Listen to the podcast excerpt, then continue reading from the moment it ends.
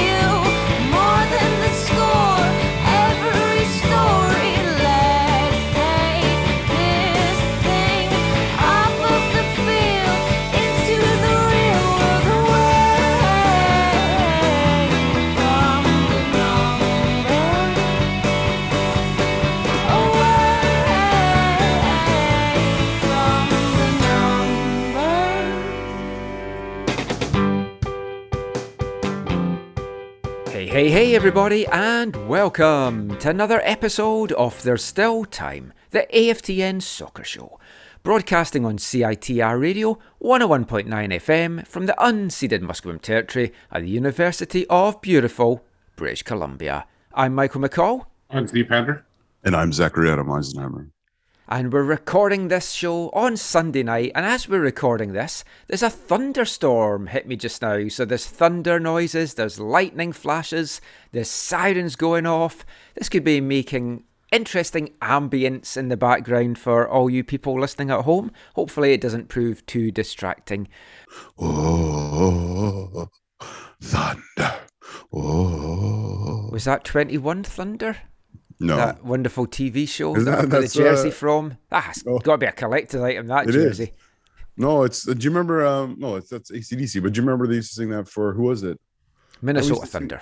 No, no, there's someone else. I can't even remember now. I was Yeah. thinking about Swangard today.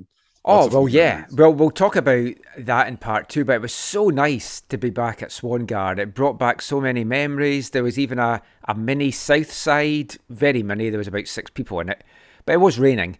Um, but we'll come to that in part two. Part three, we're going to be looking around Canadian soccer. We're going to be talking about the Canadian women being in BC. The CPL kicked off. A little bit of chat about the men's national team. But we're going to start things off in this part with a look at the Whitecaps, a look at MLS, because it was the first Cascadian derby of the, the season on Saturday night. Quite a big bit disappointing in terms of the result. Timbers came away with a 3 2 victory. It was a match that I, I, I just thought Portland were, were not very good. They had four shots on target for the whole game and three of those end up in the back of the net. For me, Steve, it, it felt the Whitecaps didn't deserve to come away empty handed. But when you give up three goals on, on four shots on target, you kind of reap what you sow a little bit. I feel like they handed them the game, basically. Um, uh, uh, for me, the biggest talking point for this game would be um, the formation not matching what the coach wanted to do on the pitch, uh, based on what he said at halftime. Um, that was the biggest thing about me. Um, it was it was just like the it was just like too much sitting back, not enough urgency in the first half, and then uh, when the urgency came, it's just like uh, too many holes in the back there to give up uh, the, those late goals. So yeah, it's just it wasn't it wasn't a good uh, chemistry and formula for to get a victory against the Timbers in the hundredth meeting overall too. Yeah, I know a milestone match as well, which was nice to see it, celebrated and a, a nod to the history. And I know people go on about it's a different Whitecaps, etc., etc. But I still like to claim that that Whitecaps history. I think it's important to to have a history with, with your football teams, and the Cascadian clubs certainly do that. But yeah, Zach, defensively, and we'll get into that. I mean, we're, we're not going to delve too much into breaking the game down. We'll just talk about the big talking points. But defensively is one of the big talking points from a Whitecaps point of view. That was a bit of a horror show out there at times. Yeah, there was some significant. um I mean, there were some significant, uh, you know, plays where they got beat or just poor poor marking. Um, I, but I think that again comes down to what we, what we talked about. I also felt like Portland really did take advantage of the of the home being a wingback. right? Like I think the home, you know, Steve, you talk. I, I I don't disagree with what you're saying, Steve. I think that's a, good- a good a good point about what, what the game was about. But I think it's one of those games where like, what's the what's who are you going to talk about the most in this game? It's like Cristian Dájome. You know, his he, he was the one who kind of who just I Both think sides of the pitch.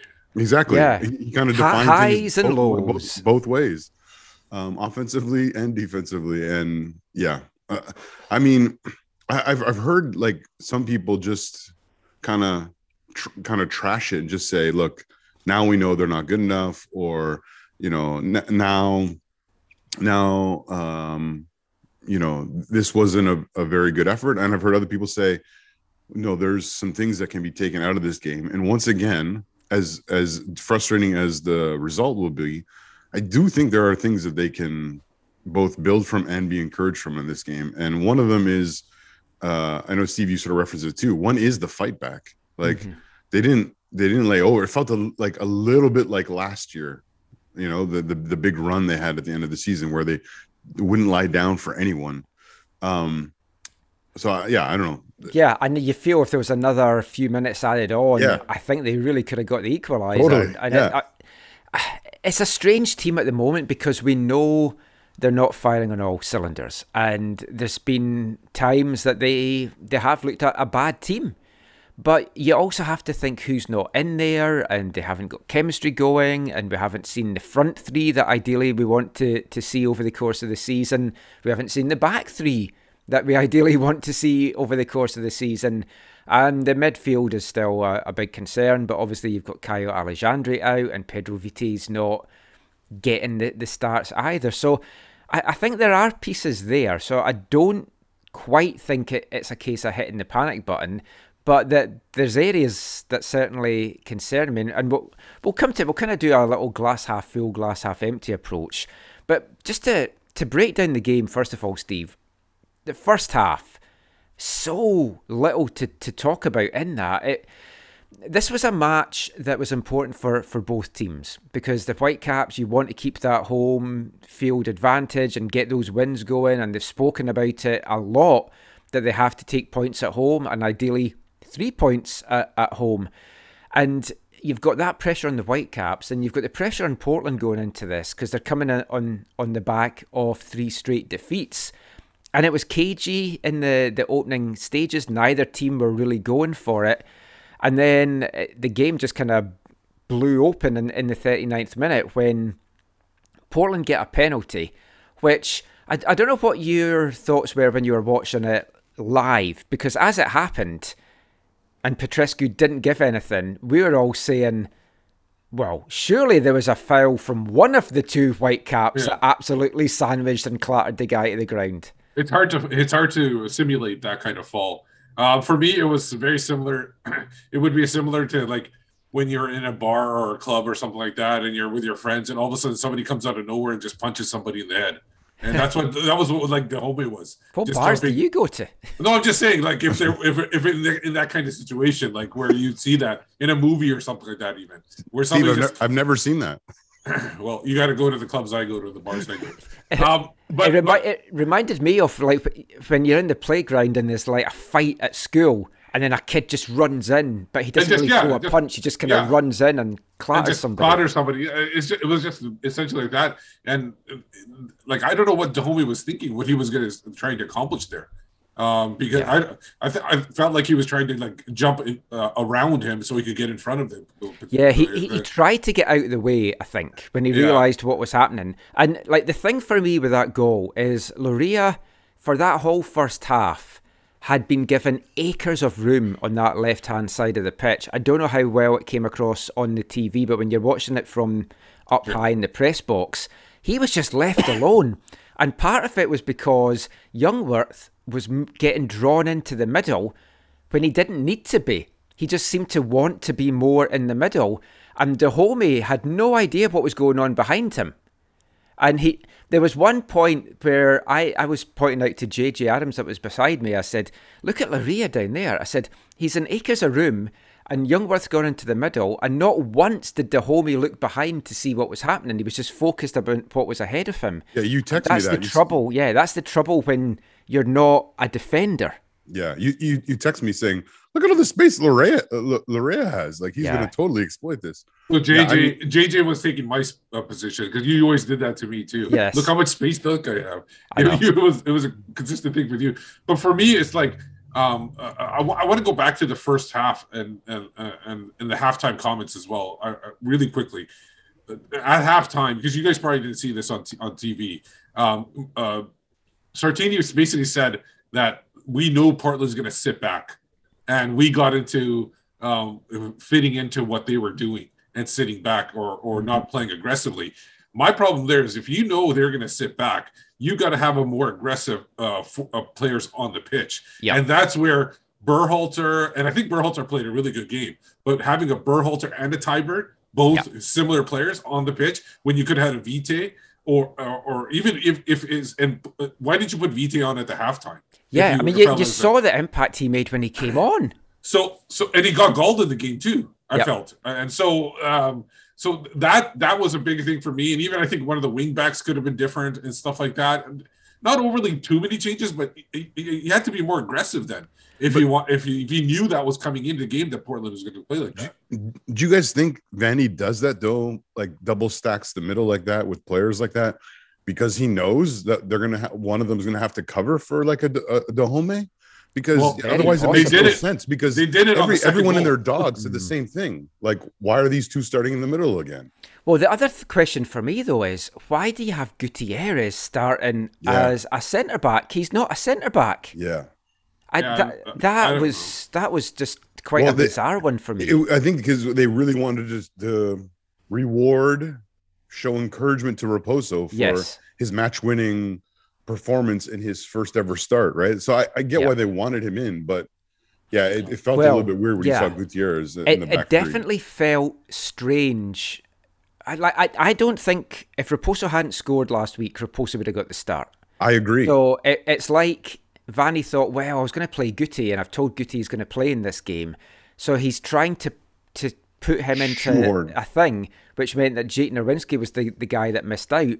And I think Jake's been doing well at, at the back this year. He's not been outstanding, but it hasn't made any massive mistakes no, don't that's the feel. thing. If you look at some of the goals that we've given up this year, I don't know how many of them you would pin on Jake being out of position or not getting a tackle or whatever. I for me think- this is the this I is the only sport uh, out of all the major ones where uh, uh, like a, a, a somebody down the roster if they make a contribution they get rewarded with a start. Maybe it's just the whitecaps. I don't know. Maybe it's just the whitecaps. But if no, a, it's a common fu- thing in football. it's, i- if, if a fourth liner in hockey scores a winning goal if a if a backup uh like or, like a lower level receiver scores a touchdown if a, a, a down in the bottom bench player scores a winning basket they don't get rewarded with a start in the next game you basically you're you're still on the bench we still know who the better players are on the yeah, pitch. that's that's actually really fair. I've never thought of it that way before, but that Yeah, for me, rewarding somebody for uh, uh,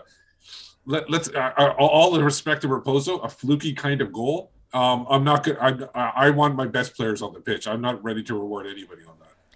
Well, I mean, let's let's talk another thing about the lineup as well. Lucas Cavallini wasn't pegged to start because Illness. Yeah, he was on the bench. Um, he'd been him and his family had a stomach bug during the week, so he was a late scratch. So he fell out of the team. Now, the initial plan, uh, from what we've been led to believe, is Brian White could go an hour. So you've now got him. He's gone the whole game because he kind of had to. Because you look at that bench, and there there was not much on that bench. Toss Ricketts, perhaps, but there was nothing on that bench that if you had to be chasing the game and chasing a goal, which they were, that you look at that bench and go, oh, here's your difference maker that's going to come on. So they've had to go the whole 90 with White, which could, like, when they were two down, and I was I was proved wrong here. I thought that was going to be it, and it, it was going to be game over. I would have taken White off at that point, so that you're not risking him maybe breaking down and then missing a game next week that they could maybe get the the win in. So I mean that was a, a risky situation as well. But I think Steve, it also shows that our depth at the moment is a little concerning, especially in the attacking side. If you know you don't have enough strikers, maybe make an adjustment at the top. Maybe play an extra midfielder or something like that. Maybe that's where Vite or somebody Maybe else put came up top. Yeah, or something like that. Like there, there- and there could have been, there definitely could have been adjustments there where you didn't have to um uh, be like without somebody. And, and I think they were apparently during the game they were mentioning that they were asking White if he's okay, is he still good to go? So they were kept communicating with him as well. Um, A player's was- always going to say yes. yeah, of course, yeah. But but uh, they don't they have those uh, those things on as well to Yeah. see their vitals and stuff like that. So I guess he was still alive at by the half uh, hour point. Um, but uh, Un- Unlike the Whitecaps. yeah, but overall, yeah, I, I, I it's just when you're stuck with that, if you're not going to put Ricketts on, uh, like you could even save Raposo off the bench at that point. That's what we're talking about. Like Raposo could have played up top if he needed to. So there's enough options where they didn't have to put White. Maybe he was good to go for the 60, but who knows? Yeah, I mean, uh, he, he seems to ha- have come through unscathed. Something which annoyed me in the game is last week I, I watched the, the Portland LA Galaxy game, and all three LA Galaxy goals came up the left side as the Galaxy attacked, targeting the right hand side of Portland. But for some reason, for a lot of this game, the Whitecaps were going up the other side of the pitch and I thought that was a missed opportunity. And it kind of showed in the first half because the Whitecaps finished the half with not one shot on target on a home game where you're playing an opposition that's wounded, and that in itself was very telling.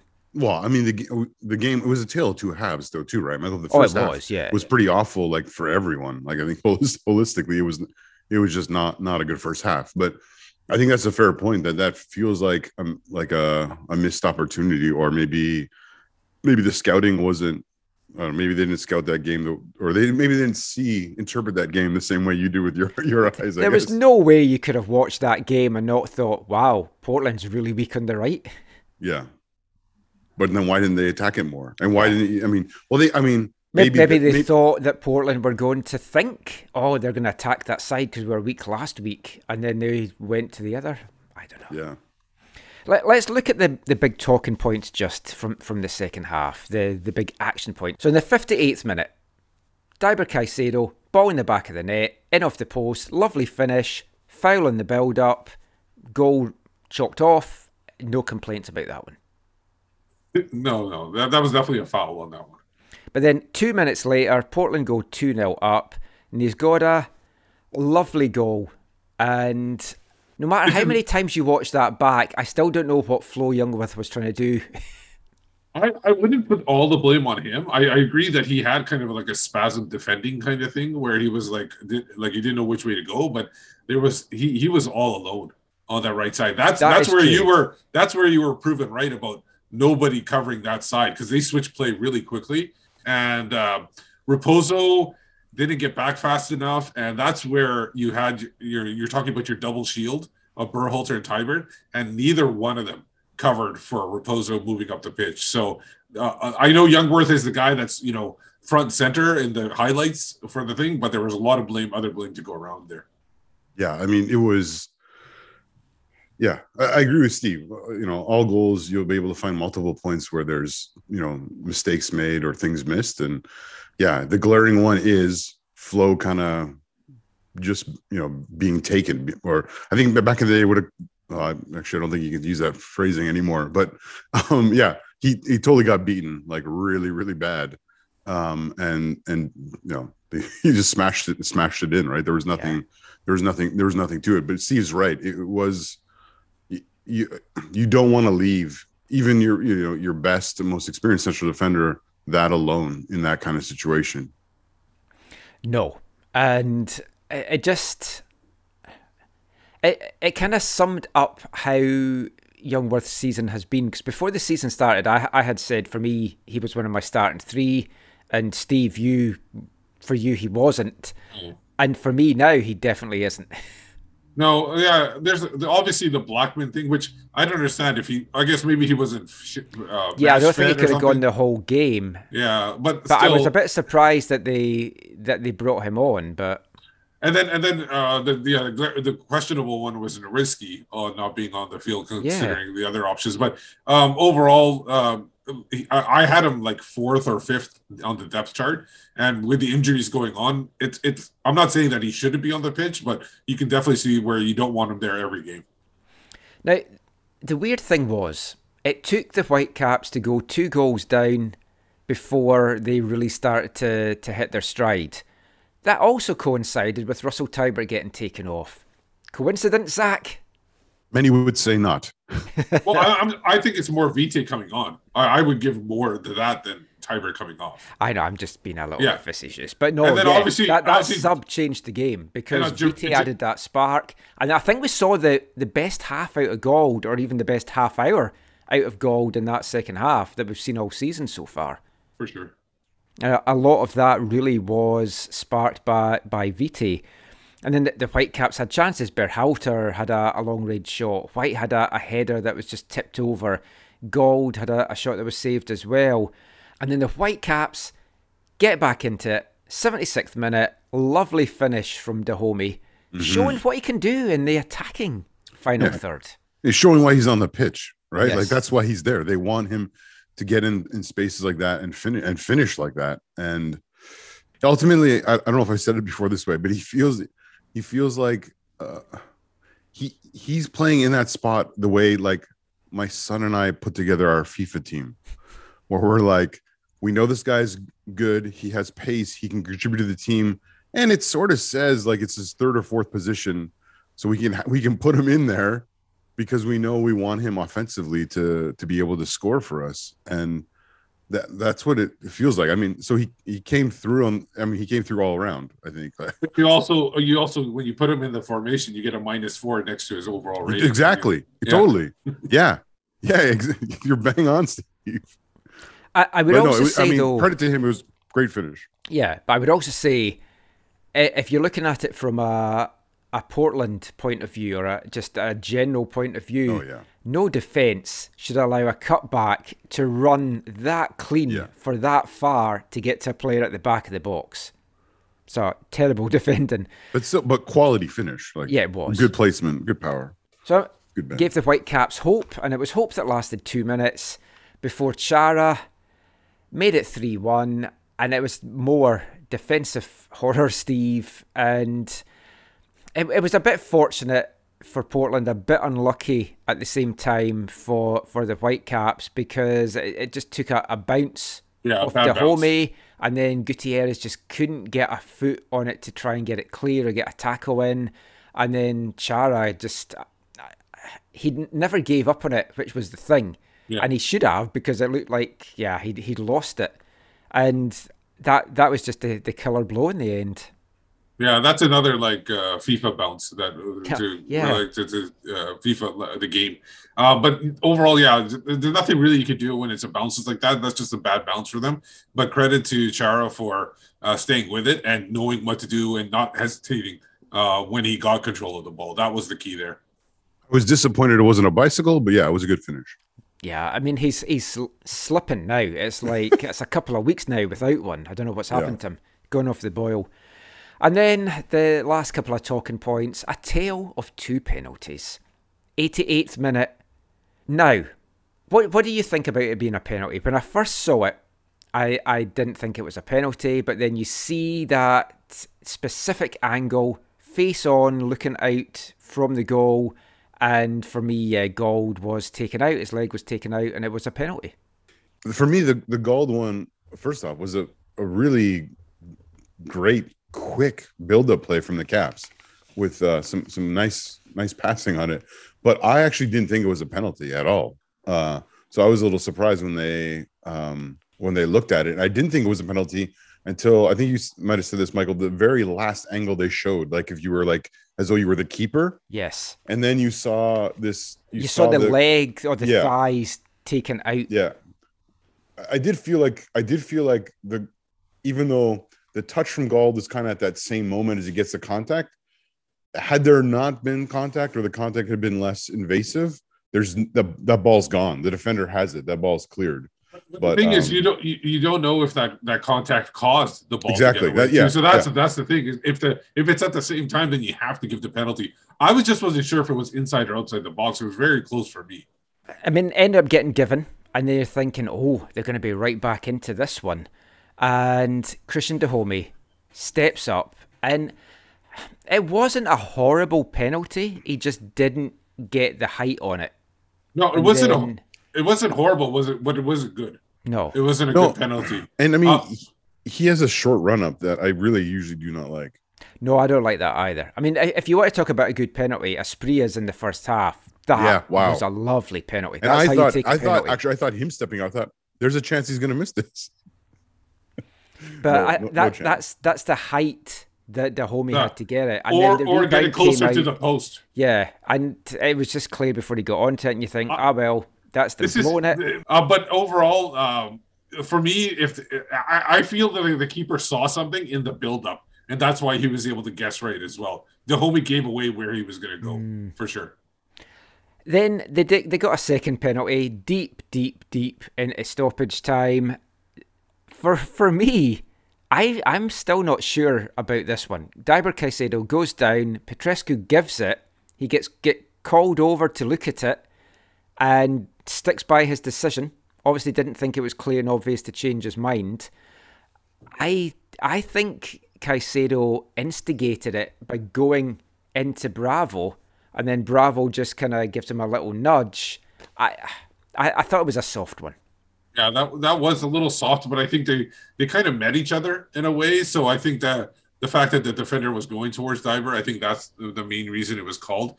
Uh, for me, I, I I think at that point, I don't think Petrescu was going to overrule it. I think he was just sick and tired of this VAR, VAR official. And by the end of it, I think they had a bigger rivalry than the Timbers and the Whitecaps.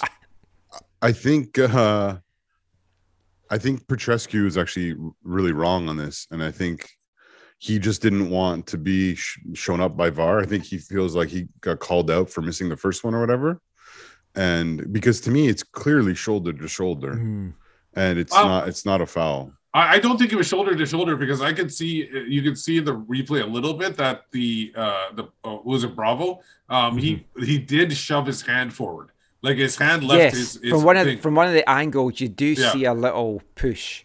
Uh, there was a push so that for me that's the where I think the call was made especially You're saying he, he uses open hand into Not- the back of the player? no no not side? open hand he used his arm to shove Yeah, uh, Yeah, kind of but like he- a- I, I'm showing you open hand in here. Sure, but, the, but that's the thing though. You can this. go shoulder to shoulder. And, that's and- not shoulder to shoulder that's a forearm No, to it the was other it was kind of like a. Oh, it- for me, it was okay. a s- it was a slight push, but for I don't think it was enough to. No, I don't. I don't think Anyway. so either. But you also like.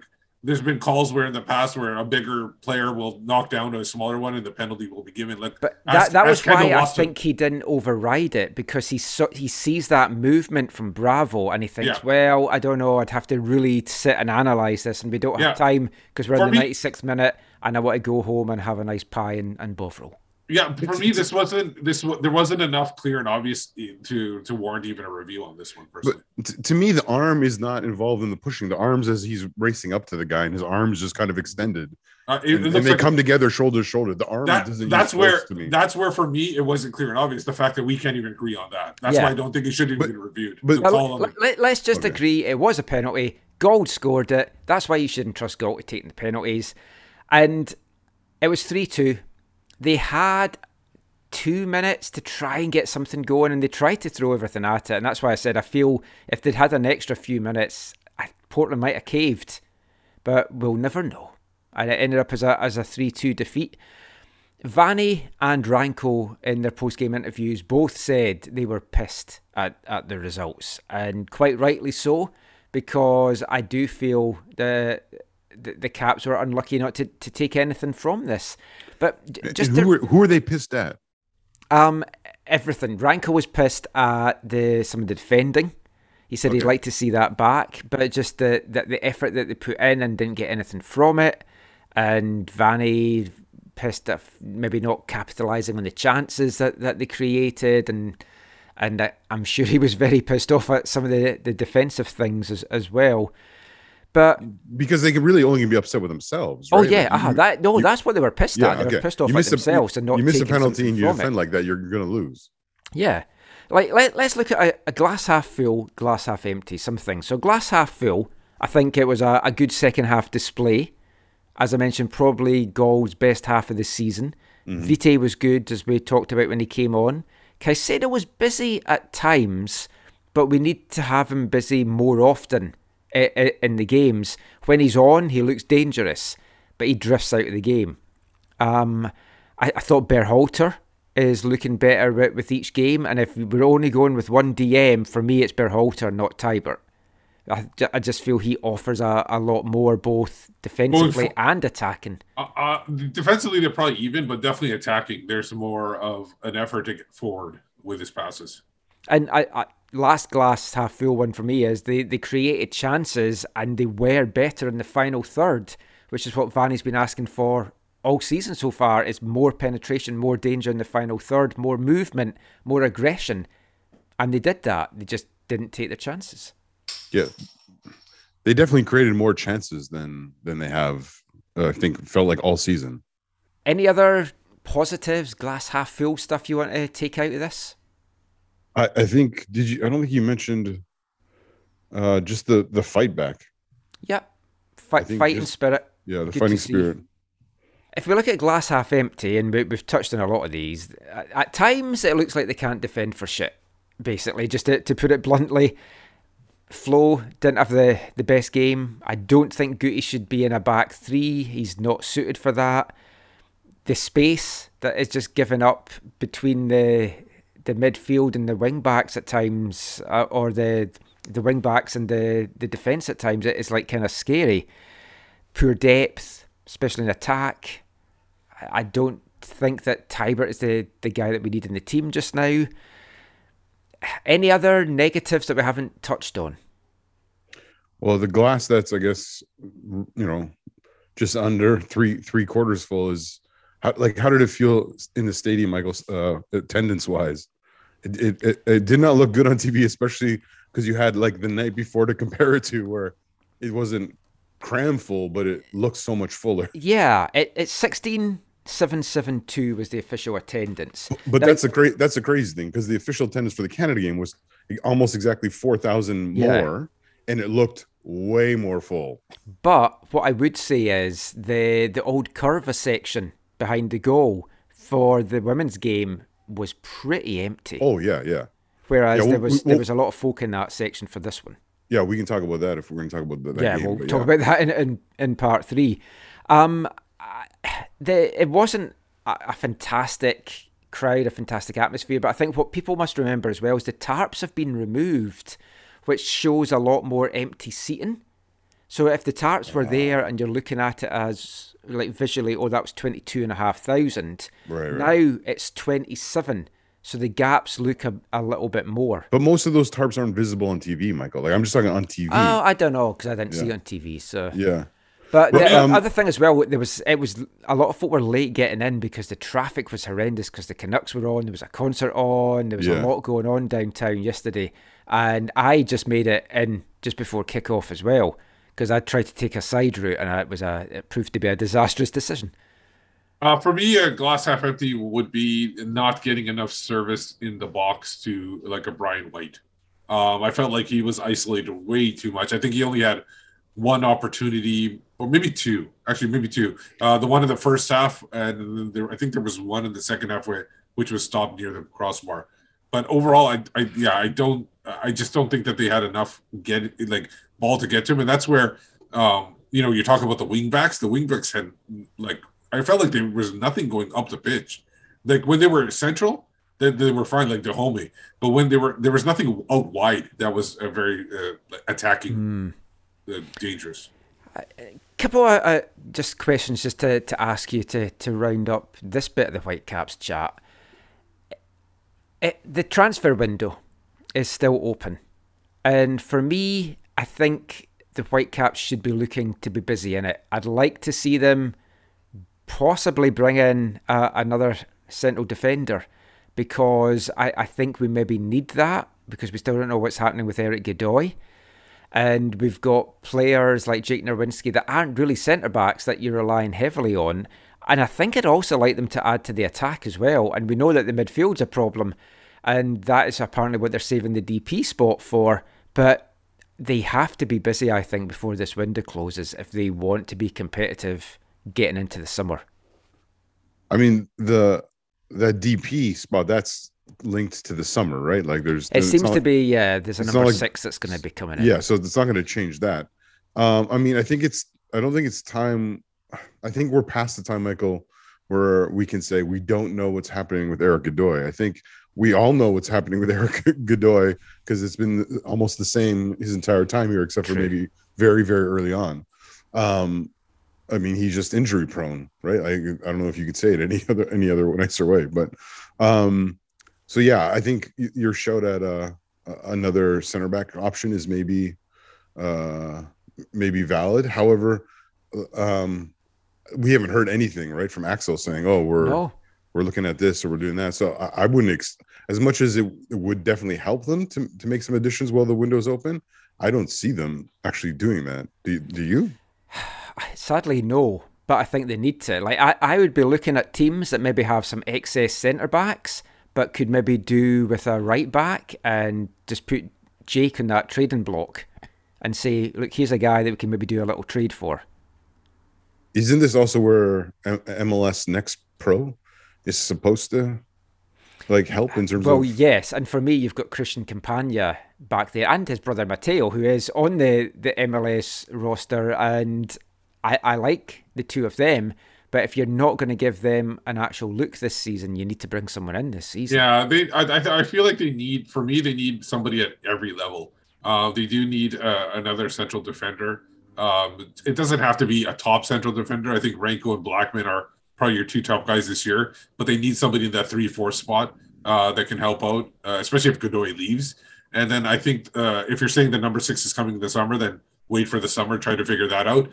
Uh, but I think they do need somebody up top as well, a striker. I don't. Again, this doesn't need to be uh, a, a, a number one or even a number two striker, but they need somebody off the bench.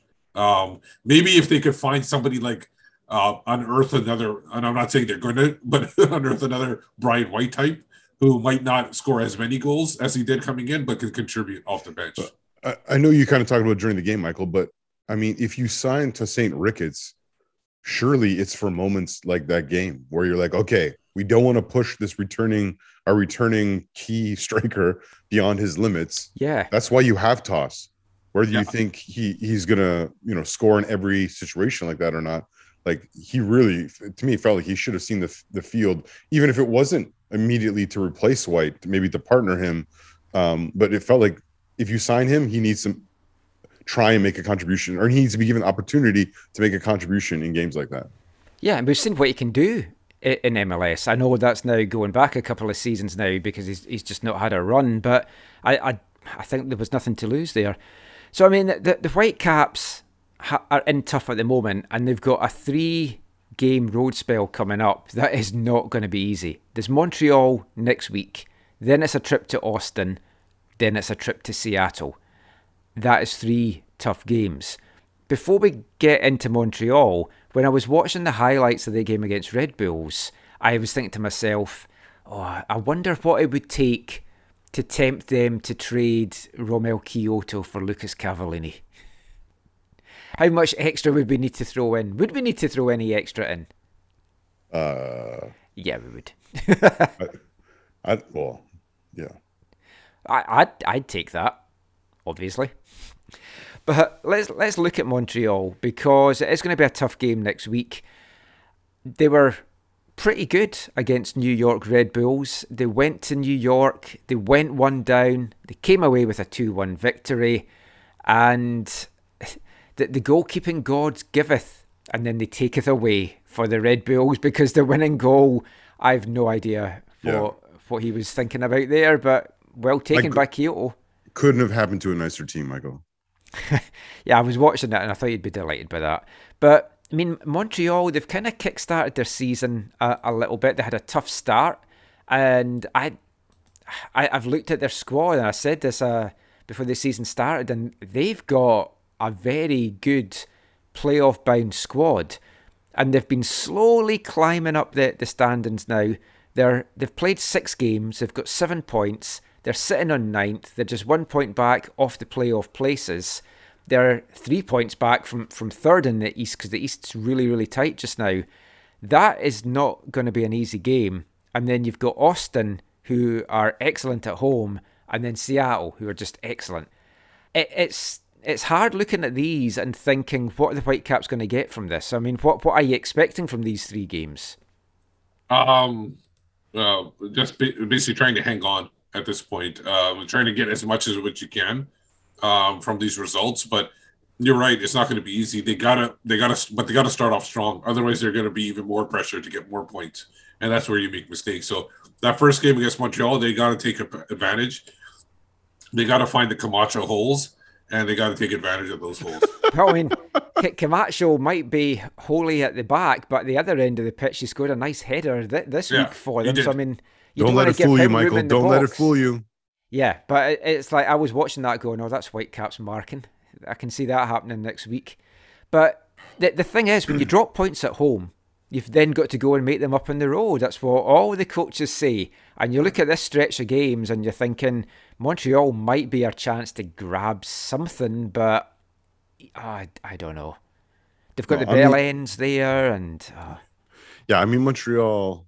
I mean, sort of Vancouver going into these three games, Michael. I think you know one of the things we talk about the, with the whole lineup and whatever is yeah they they need to be healthy. They need they need these players back, which we know is not going to happen overnight. But you know, you talk about Godoy, you talk about uh, Caio Alexandre. You know, there's there's players, and then obviously Gauld and uh, White. You know, being fully fit and you know being able to go 90 every game. Like these are things you they, they need. They absolutely need to be competitive.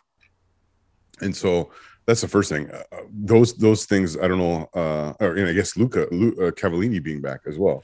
Yeah, I Um, mean, we might finally get to see Gauld, Cavallini, and White leading Yeah. the line. away to Montreal. That might be, you know, you're talking about, you know, going out and then, you know, hitting them in the mouth, making, you know, coming at them right away. That would be a good way to do it. Um, but I agree, I agree, I agree that it's more uh, using what they have.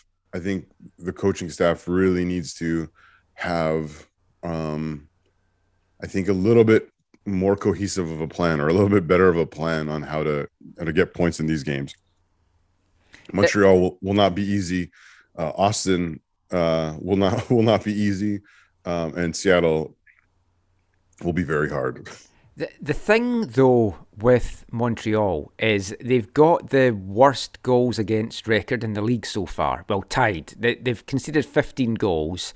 I've have San Jose in the West and also uh, Miami in the in the East, which are the two bottom teams of the of the two conferences. But, So- but Mon- Montreal also is now they're done in the Champions League, right? They have this up up spell now, right? Yeah, but I was also going to say Montreal are also the highest scorers in exactly. the East with 11. Exactly.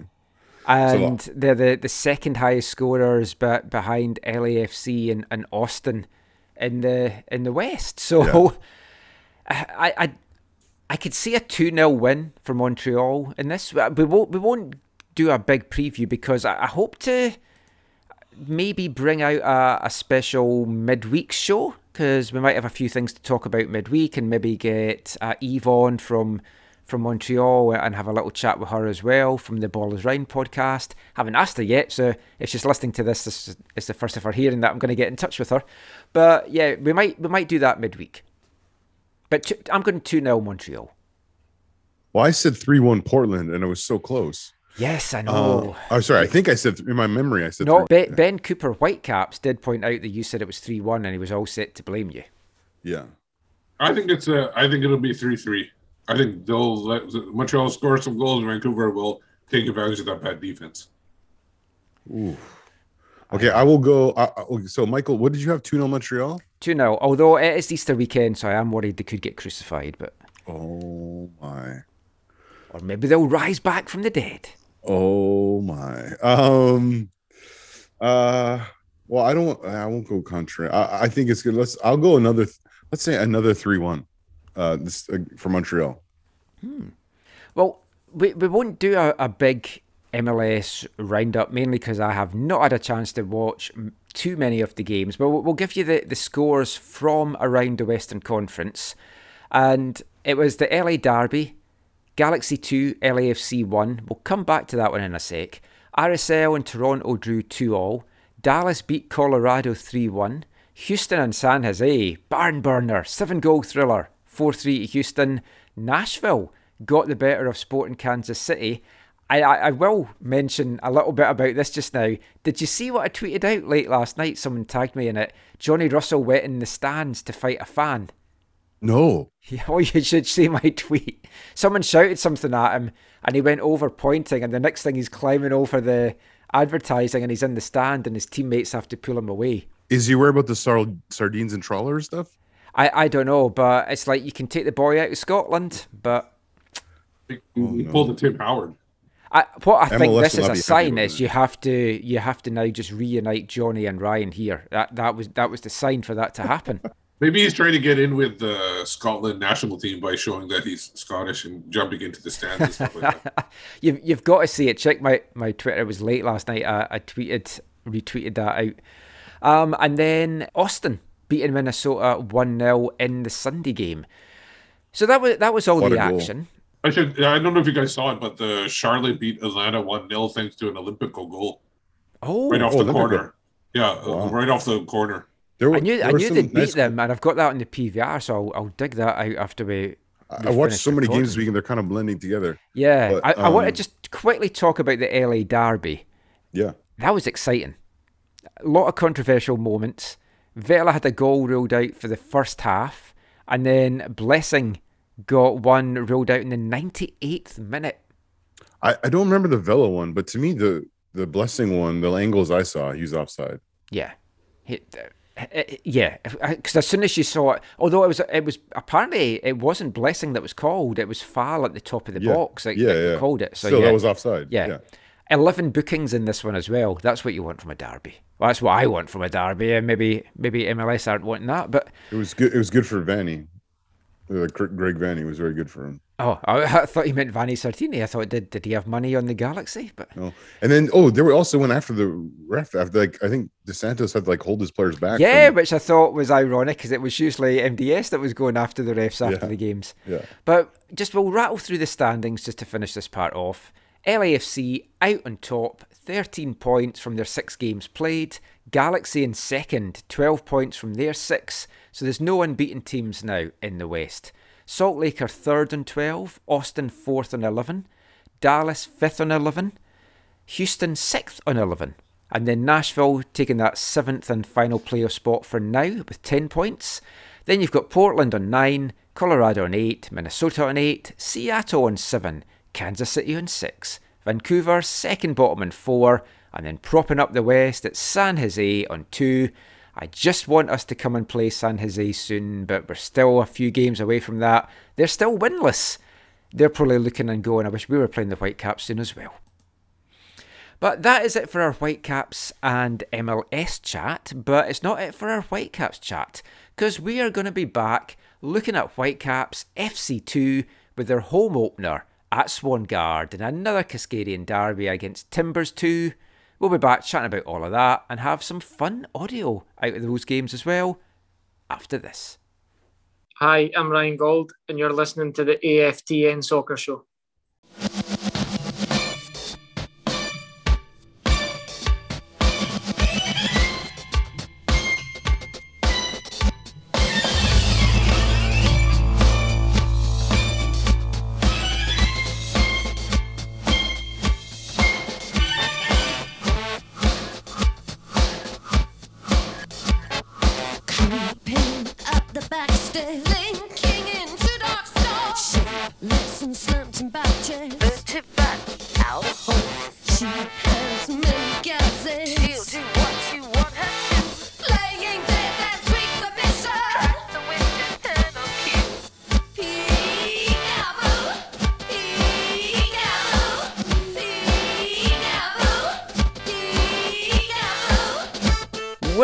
To the AFTN Soccer Show on CITR Radio 101.9 FM. And kicking off this part, it's our Artist of the Month for April here at AFTN. English post punk band Siouxsie and the Banshees. That was their first single from the band's ninth studio album Peep Show, released in 1988. Peekaboo. A little bit different from them. Really like that one. We've got one more song to come in this episode from Siouxsie and the Banshees. That'll be kicking off the next part. But in this part, we're going to be turning our attentions still on the Whitecaps, but to Whitecaps FC2. The home opener took place on Sunday at Swangard Stadium. Great to be back at Swangard, bringing all the memories back to me of when I first moved over here, watching the Whitecaps back in the USL days. It was a 2 all draw after 90 minutes. The Whitecaps dominated the match from start to finish. They should have been out of sight. They were hit by two goals against the run of play but they fought back twice, including a dramatic stoppage time equaliser that took the game to penalties. They lost the penalty shootout 4 1. I think they used up all their, their finishing before then. But it, it was an entertaining game. They at least get a point out of it. They don't get the bonus point for losing the shootout. But it was great to see them back at Swangard, Steve, and it was a very entertaining game. Yeah, it was. They, they, they had a lot of attack. They were pressing. There was a lot of good play from the wide areas, and and the uh, and the two attacking players, like uh, I think it was Becher and Herdman in the middle, um, they had their chances, but it's just Yeah. just not able to connect. Unfortunate. Uh, uh, and I think the Portland keeper, um, he he had some pr- pretty good saves in there uh, to deny them chances. But overall, yeah, very entertaining game. And I agree that the the Whitecaps should have should have had this game done and dusted uh, like sooner, like so that Timbers even their goals wouldn't have been effective. I, I think once they tied it up at one apiece, they were just going for it. They wanted Yeah. that win, and that's what got them caught out in the Yeah. against the run of play for to go two one down. But the fighting spirit that they showed, we talked about it in the first part. The they're mirroring the first team's fight in that regard. But this is a very exciting team to watch. I don't know what the official attendance was. I think it would probably be around the thousand mark. It certainly looked like that. But if you if you're in any doubt about getting out to watch this team, watch the highlights from this because it, it was an entertaining match and some some good talent on display. Any players stand out for you?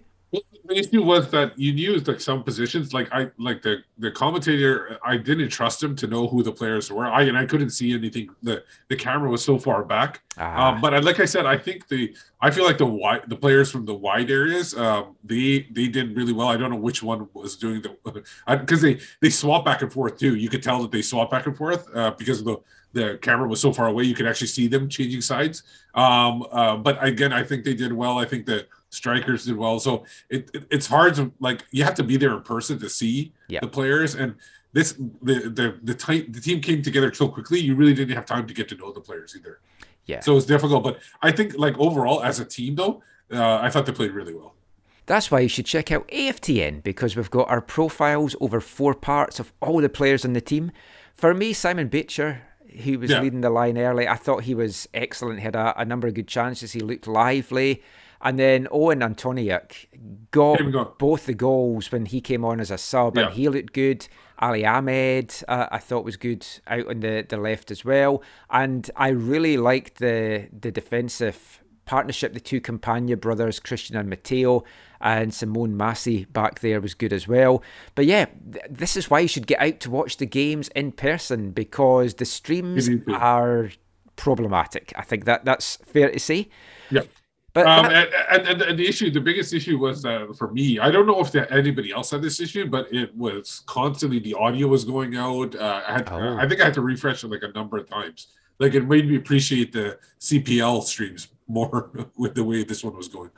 That, that's disappointing. Oh, also, the, the guy that was calling the game was calling it from his house in Kansas City, Yeah, I don't get is that. not ideal. I, I, I don't get that why MLS is doing that. Like, why not have if you're developing players in in the league and everything like that? Why not develop some play-by-play people and get some local? Well, people? see, apparently that's what they've done because I mm. read somewhere that they've signed a deal with ESPN for their up and coming commentators to to do these games.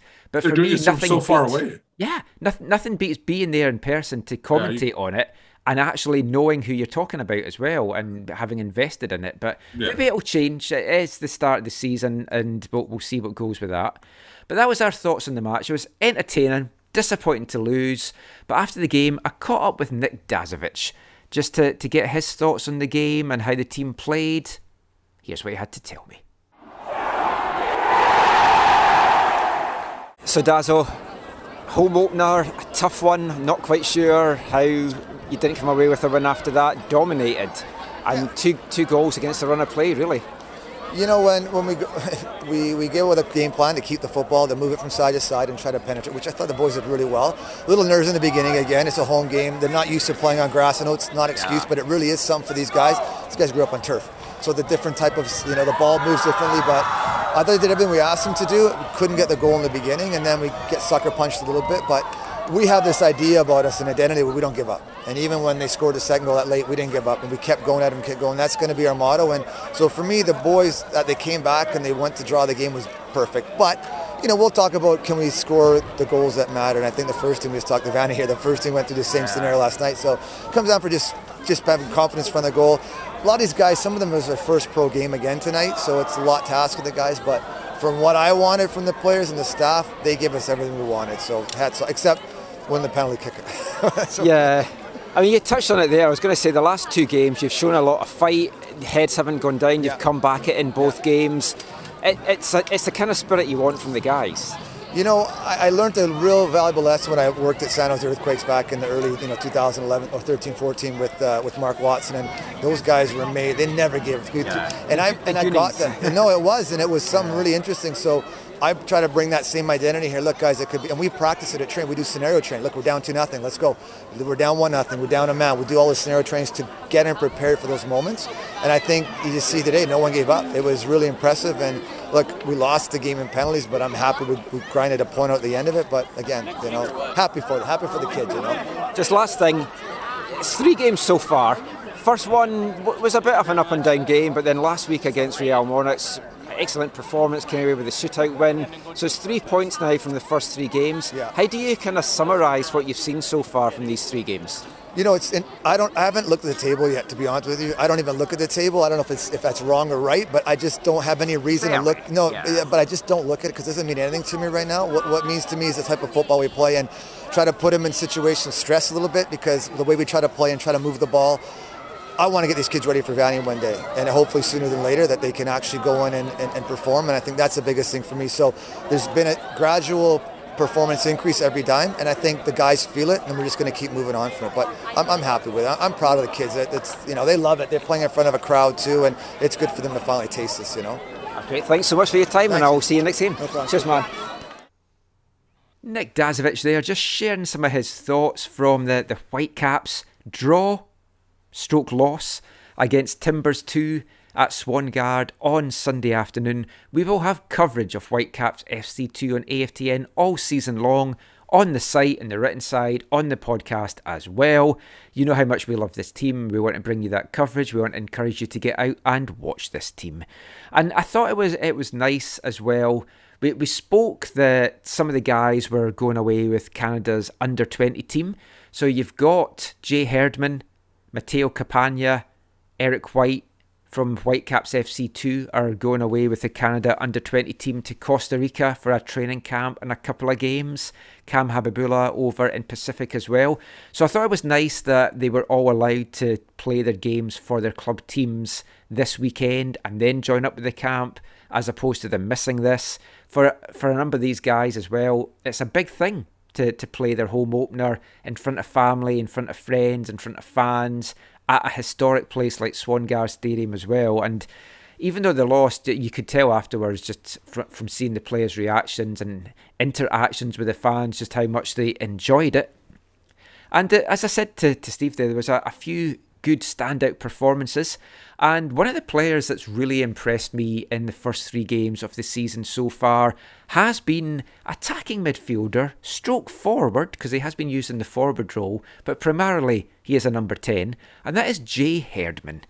So I got a chance to catch up with Jay on Friday before this game, just to talk about him signing his first pro deal, what it's been like starting off the season with WFC2, and his call up to the Canadian national team as well, and lots more. So go stick the kettle on, grab your biscuit of choice, and sit back and enjoy our feature interview for this episode with WFC2's Jay Herdman.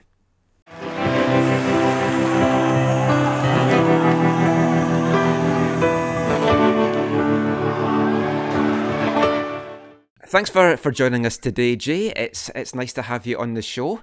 Yeah, thanks for having me. We're recording this on Friday, so it's before the home opener on Sunday, but it's going to go out on our show after the, the home opener. But I'll, I'll talk a little bit uh, about Sunday just to kick things off. How excited are you to get this home opener playing at Swangard, a stadium that means so much to the Whitecaps' history over the years and is, is one of the, the best playing surfaces in the lower mainland? That's exciting. I don't think uh, many of us have really played in front of a like a home environment where there's fans and stuff. I know a couple of us have played in front of like parents and stuff, but um, no, it's gonna be fun. Like, uh, yeah, it's gonna be fun. I know you, you played there before because you had the friendly with the, the Tigers that I'd, I'd commentated on that game and you had a really good performance there. I, I imagine just like all all round just now, there's a lot of excitement going on in, in the Herdman household. Has it been Yeah. has it been tough to kind of just keep focused and just like look on on, these games?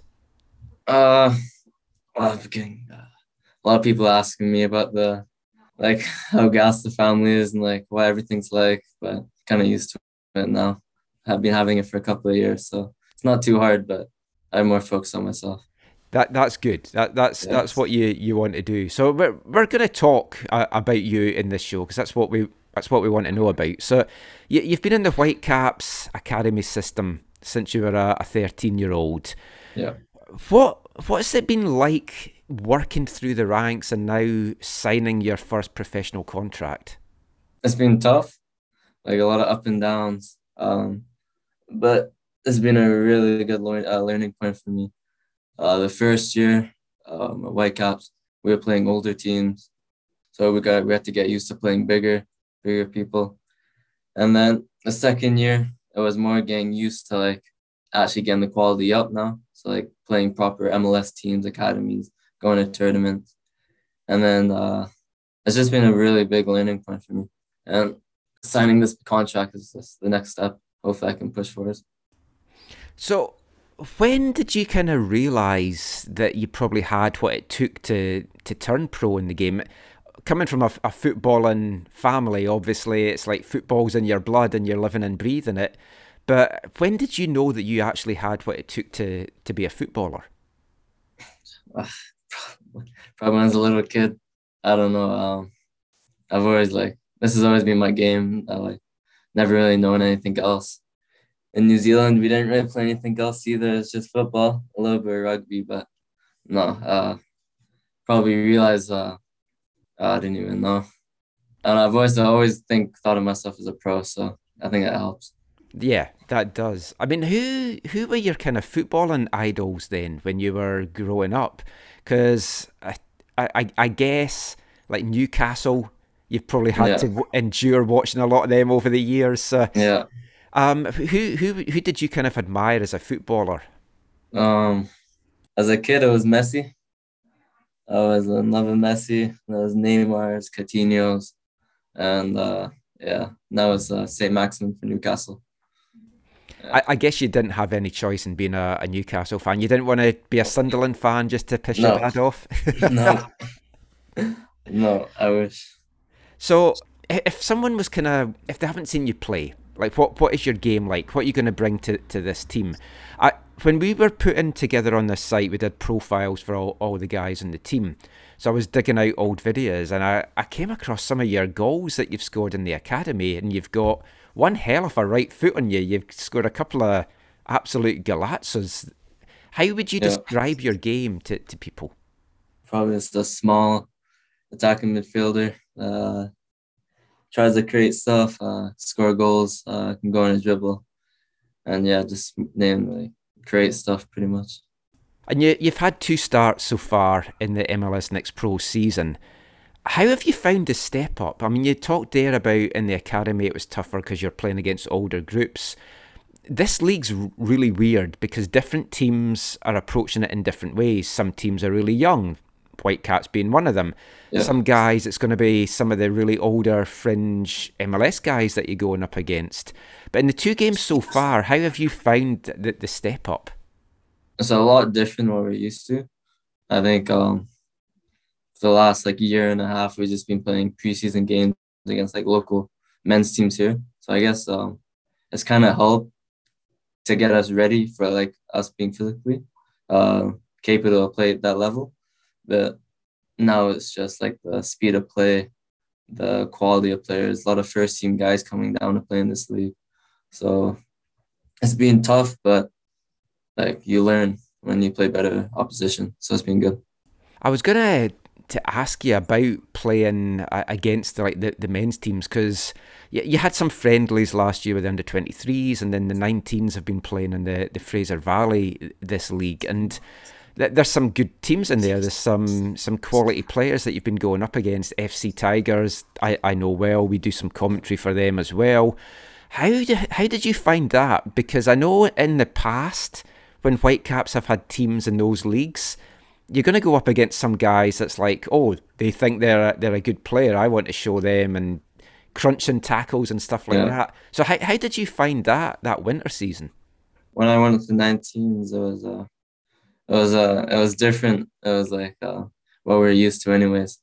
Big like guys just wanting to scrap, uh, big tackles, but that's football, and like I enjoy that. It's fun. Yeah, it's a good preparation for you uh, as well. And like at 17, you're one of the the youngest guys on, on the Whitecaps 2 team. You're going to be one of the, the youngest guys in, in, in the league. But you seem to have hit the ground running. You you got your your first assist, your first professional assist last week in that win over Real Monarchs. How how was that moment for you? Is that a special moment for you to to get your first assist? First goal still to come, which I'm sure will be pretty soon. But how how did you enjoy that moment?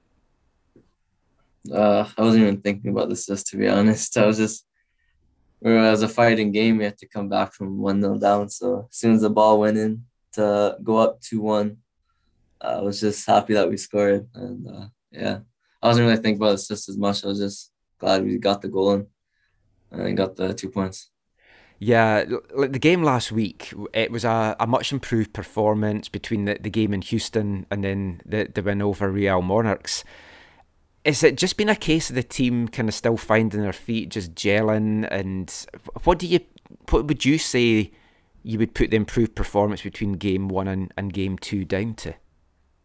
Um, I think the first game, um, I think for a lot of us, was our first professional game, so it was just nerves and uh, playing in front of fans. So getting over that, and then um, just like and belief and uh, believe in each other. Uh, that's what we have good tactics.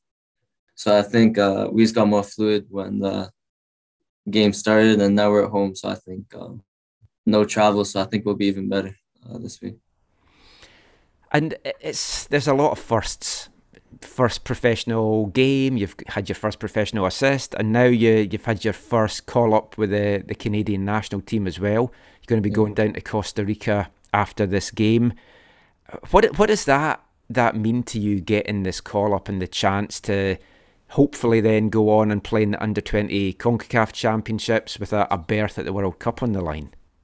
Oh, it's a dream come true pretty much. Uh, so it's an honor to play for your country and especially with two uh, tough games against Costa Rica. Um, just being uh, being able to represent your country is always an honor and a dream to come true. You're eligible to play for Canada, New Zealand, yes. England, sadly, but um, did your dad leave it open and say whatever country you want to play for, that's that's fine, or has he been like, no, it's got to be Canada? Uh, no, my dad. Uh, pretty much it's my career. So uh, he's like, it's all in your hands. Um, whatever you pick with, uh, he's happy with. Yeah, it's pretty much all me. So uh, yeah. Uh, so what what would you say your ambitions are? You're you're obviously wanting to be a pro. Are you just looking to take it one step at a time, or is your next target like the the, the Whitecaps first team? Yeah, uh, I think that's probably the main goal is try and get as first team as possible get a first team contract, uh, try and play in the MLS, and then from there, uh, go into the bigger leagues and uh, stuff like that. I think that's the main goal. So do you, do you ever wind your dad up that you're actually a better footballer than he ever was? Oh, of course I am. yeah, no, of course. I've wondered about that because it's like it's like, I don't have any kids, but I always think if I had a son and he was a, a, a footballer with way better skill than me, I'd be so proud of that. yeah. I mean, what I don't want to talk too much about your dad because it's like we Yes. want this to be about you. But has it been difficult trying to to find a foothold in the game when you are the son of the national team coach? Um, it was at first. Everyone was saying, "Oh, you're just on the team because your dad, you're not absolutely good," but you get over it. Like, I'm I'm used to it pretty much now. Uh, yeah, just let the football do the talking pretty much.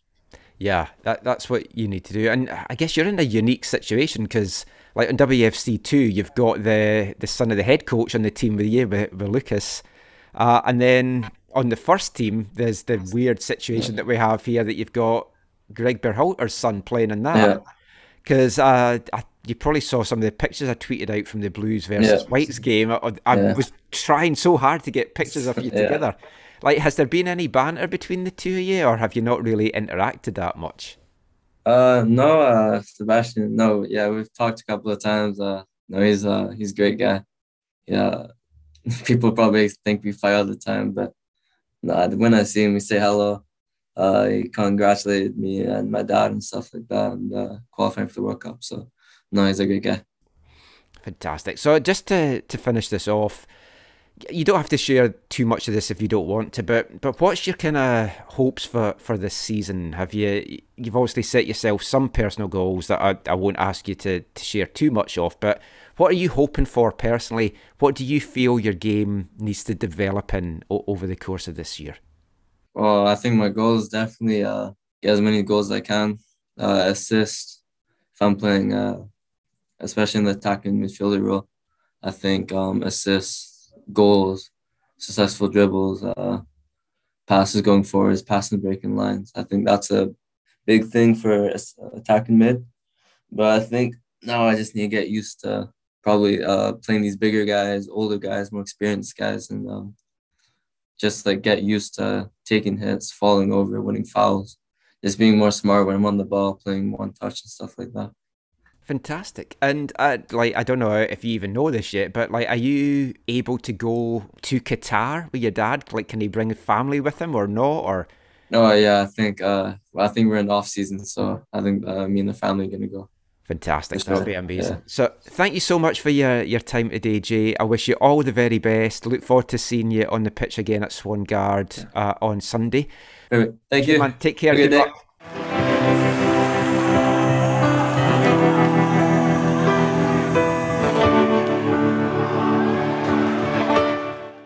Great catching up with Jay Herdman there, just chatting about him signing his first pro deal.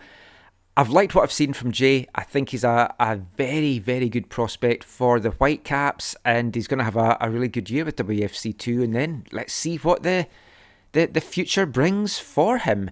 And as we said there, it is always fun when you're a much better footballer than your dad, and I'm sure Jay is winding his dad John up about that a lot because he's going to be playing at a higher level than John did. Maybe he'll move into management one day, but he's going to have a hard act to follow with his dad in, in that regard. That is for sure. But that is it for our Whitecaps 2 chat in this episode. But it's not it for this part. We're going to bring you this week's wavelength a little bit earlier this show. And for this week, we are going back to 1996 and a band that we featured a number of times. Norwich band Halftime Oranges. They've got a couple of albums out that are all football themed. This is taken from their 1996 album, Clive Baker Set Fire to Me, and this is called Single Leather Football.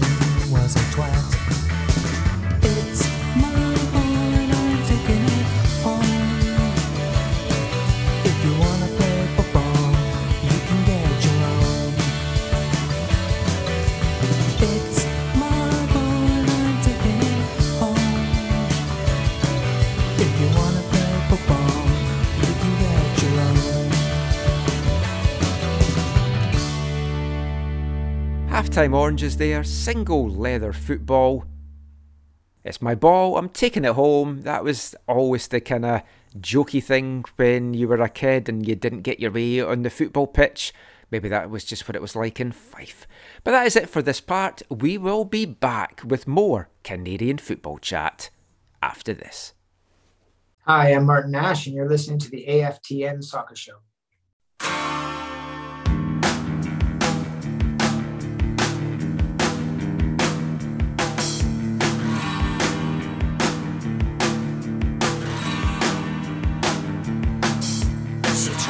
Tries not to shatter, kaleidoscope style. Personality changes behind her red smile. Every problem brings a stranger inside. Hopelessly forcing on minor disguise. Christine, the strawberry girl, Christine. Banana split lady, Christine.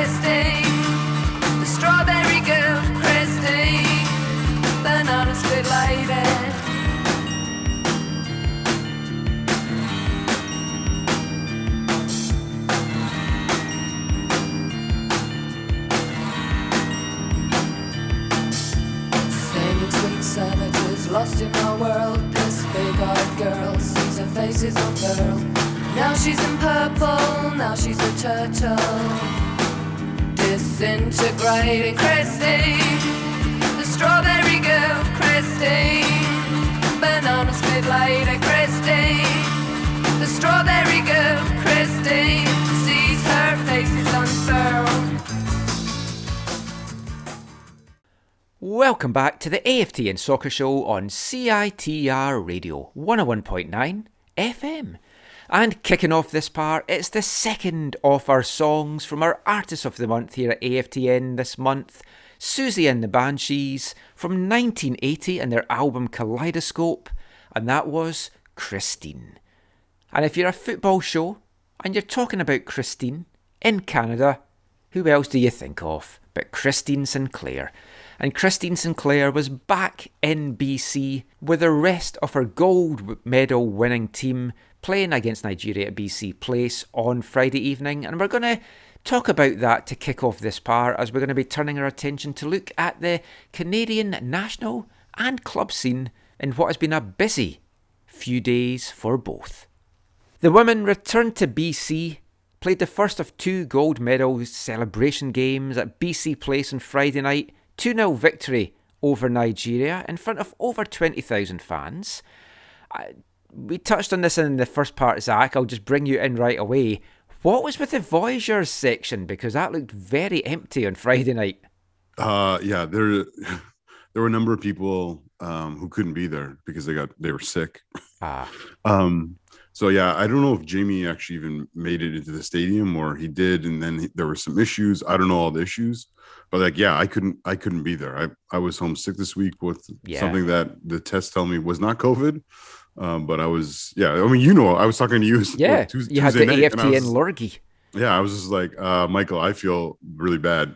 and then I woke up the next morning and and felt like, yeah, awful.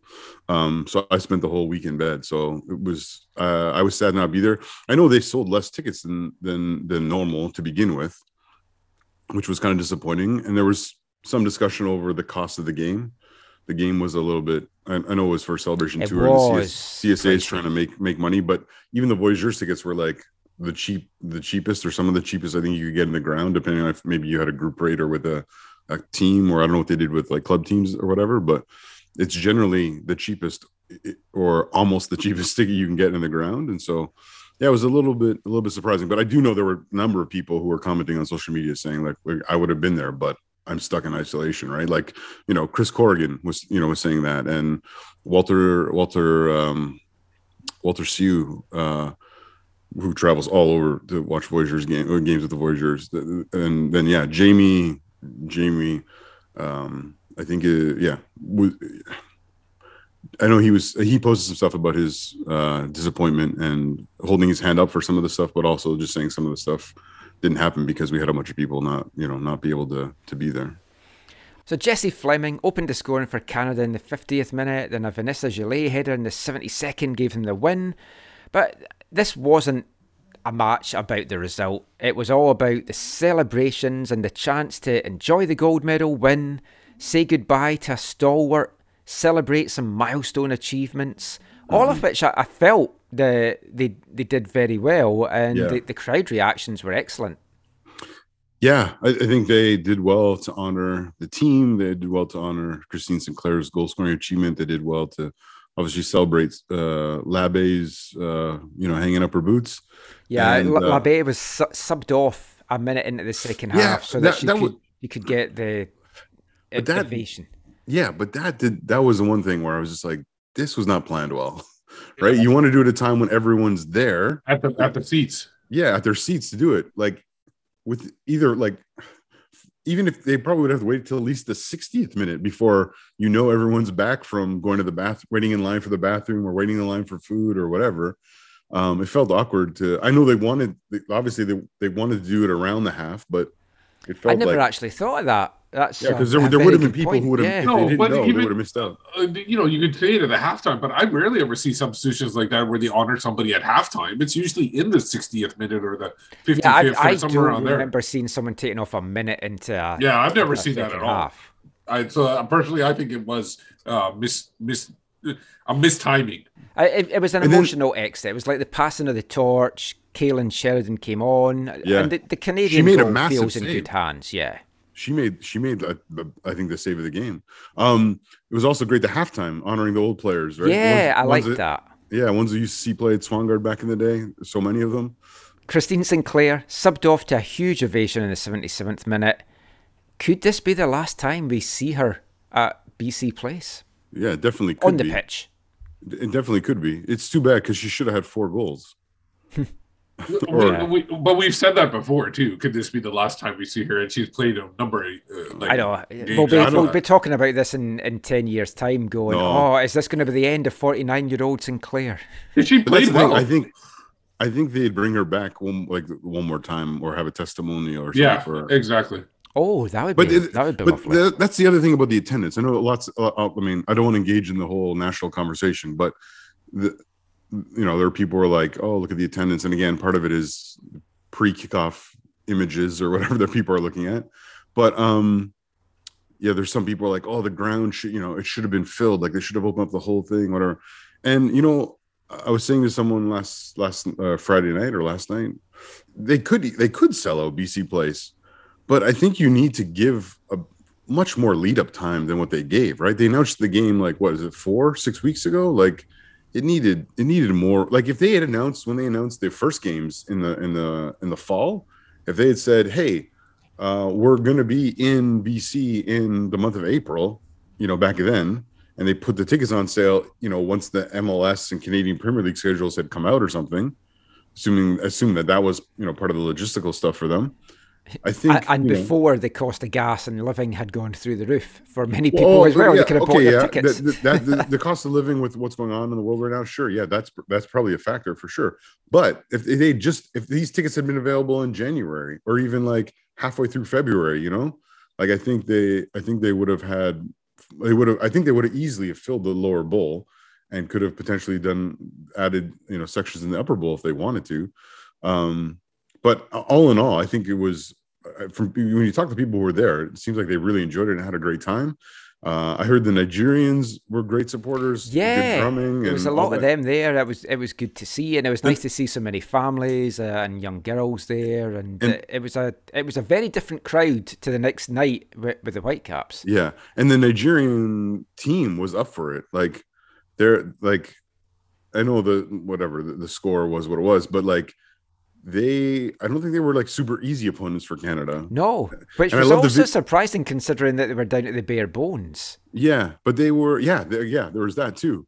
Um, but I don't know. There's just something about the spirit. Like, did you see the video of them coming into the stadium? Like, No, out of their bus in the stadium, and they have like a I don't know if it's like I don't know if it's a dance or if it's a whatever. No, but they're like they get they get low, and I don't know. It was just really cool. You can just tell they're like they're so excited to represent their country. You know, there's like this unity amongst their squad, and there's on the pitch they gave Canada some problems, and it was like it was it was it was good. Now the one thing that was against them, I think they had four. I think it was at least four, maybe five, maybe five players who went off with issues, I think, from Yeah. not being used to BC places surface because they had a number of subs that looked like they were injuries, injuries or t- you know uh, tinges or or you know mus- muscle issues or whatever from from playing on a surface that they're not used to. But um, I don't know. I, I was concerned about the opponent, kind of like it wasn't a, a bigger, a bigger quote unquote bigger name opponent, but I thought it was uh, on, on the whole, I thought it was a really a really good a really good game. So we mentioned Christine Sinclair there, and this game was celebrating her record-setting goal-scoring achievement, along with the, the winning of the FIFA Best Award. And for, for all the women that were honoured and celebrated on Friday night and will be in Langford on Monday as well, they have and still are carrying the banner for women's soccer in this country and championing the talent coming through uh, along the way as well and the desperate continued need for a, at least a pro team, ideally teams plural, and even more ideally a, a league to call our own. Yes, League One BC is coming, League One Ontario exists. There's the NWSL down in the States, but that's not given th- these women the, the living that they need in, in their home country. Will it take the lights, the likes of Steph Labbé and Christine Sinclair to retire and maybe follow Karina LeBlanc into front office roles to, to get things moving? W- would that interest Christine Sinclair? And what does she make of having a, a league for young women in League One BC in her home province? Well, let's find out because I got a chance to speak to Christine a couple of weeks ago. I've been saving the little interview to, to bring you when we were talking about these games. So let's hear just now from Christine Sinclair. Hi, Christine. Just thinking about your own journey from starting playing as a four year old, coming through the, the system here in BC. You had to move away. Rhian and Karina talked about having to move away to, to get careers. The domestic game in Canada seems to be moving at a glacial pace to try and get teams in a league here. But in BC this year, there is League One BC launching. There's seven new outlets for young female players to come through. How important do you feel that league is for the next lot of Christine Sinclairs to come through in BC? Yeah, I mean, I'm obviously not an expert on this topic, but for me, it makes sense that there would be professional environments in Canada. Um, I think we're, yeah, the only team in the top 10, 15, 20, maybe even that don't have a professional environment. I, I know it's challenging, but other countries have seemed to pull it off. We're not saying it has to be this massive league like an NWSL. Like we understand that in Canada, you, you start small and grow. Because I think, you know, very few players make national teams. That's the that's the reality of our sport. Um, but it doesn't mean that players' careers should be over. Um, right now, you know, there's limited options in the U.S. with the NWSL, or you have to go overseas, and that's it's not doable for everyone. Um, and I, I really care about the future of this program. Worry that with lack of investment, that you know, sooner or later we might be passed by by other countries that are investing tons and tons of money to support their women's programs. So, yeah, I think it, it's going to be a challenge in Canada moving forward if we don't get professional environments available. Have you given a lot of thought to your post playing career? Would you like to go into coaching? Would you like to own a club? Would you like to be a GM like like Karina? I'm uh, I'm never going to see a soccer ball. No, um, yeah, obviously I'm going to stay involved in the game, um, whether that's in the coaching side of things, um, in the technical side of things. That's probably where I'm leaning. Um, but I can't imagine being a head coach. Like the the st- the stress that Bev and Rhian here in Portland are under. Um, I don't want to experience that at least anytime soon. So uh, maybe I'll start as like an assistant coach or something like that. Christine Sinclair there. So don't expect Sink in a head coaching role or a GM role or an ownership role, at least anytime soon. But she would like to still be involved in the game, a little bit eh, eh, involved in the coaching side. But we know she doesn't like the, the limelight, the spotlight. So one of those roles. She's not a Karina LeBlanc. No. I, I, I, very different personality. Yeah, I, I don't mean that in any bad way. It's just a no. She, she she's so humble for someone that's so talented. It's just it's amazing to see. Yeah, yeah. It'll be interesting to see what she chooses to do with uh with her time when she's done playing football. Yeah, but Which I still think it's going to be a few years. Hope I mean I I hope she'll go to at least she gets 200 for Canada. That's yeah. That's my that's the big thing I'm hoping for. But yeah, I mean she I think she loves playing in Portland, and yeah, I mean that that is her home now, and League One BC. It is a, a positive start here for the men and the the women's game at that level in British Columbia.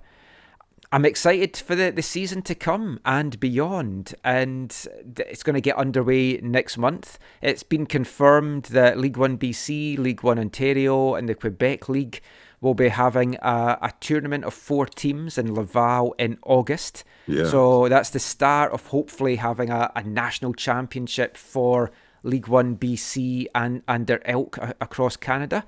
Now, some of you that are, are extra subscribers, and if you're not, $30 a year. $3 a month. You have got our latest extra podcast during the week where Zach and me chatted a little bit about the, the women's game coming up at BC Place that was passed there on Friday. And we, we brought you some audio in it as well. And I just want to play a little bit of the audio that we did play in that extra podcast just to bring it to a wider audience. Because I, I got a chance to ask the two new female Hall of Fame Canada soccer members, Martina Franco and Rhian Wilkinson, just for their thoughts on like League One BC come in, the need for a women's league and stuff like that. So here's what they had to tell me. When you were playing Martina, obviously there was professional opportunities or semi-professional opportunities. There was club games in Canada. Could you imagine that the, the women's national team would have got to where they are, but at the same time the club game would have disappeared off the face of the earth, really, in in terms of a high level in Canada? And what do you, what would you like to see now for the club game in the country? Yes, uh, it's it's really disappointing that the club games at a you know over 18 has disappeared in Canada. It's just unheard of at this. It's unprecedented at this at the success of our at, of our Canadian women's team, and for the success of women's soccer across the world.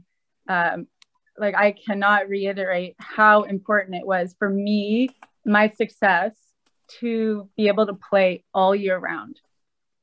And we were lucky. I was lucky at my right at my time of playing with Canada women's soccer that we were funded to be able to play full time.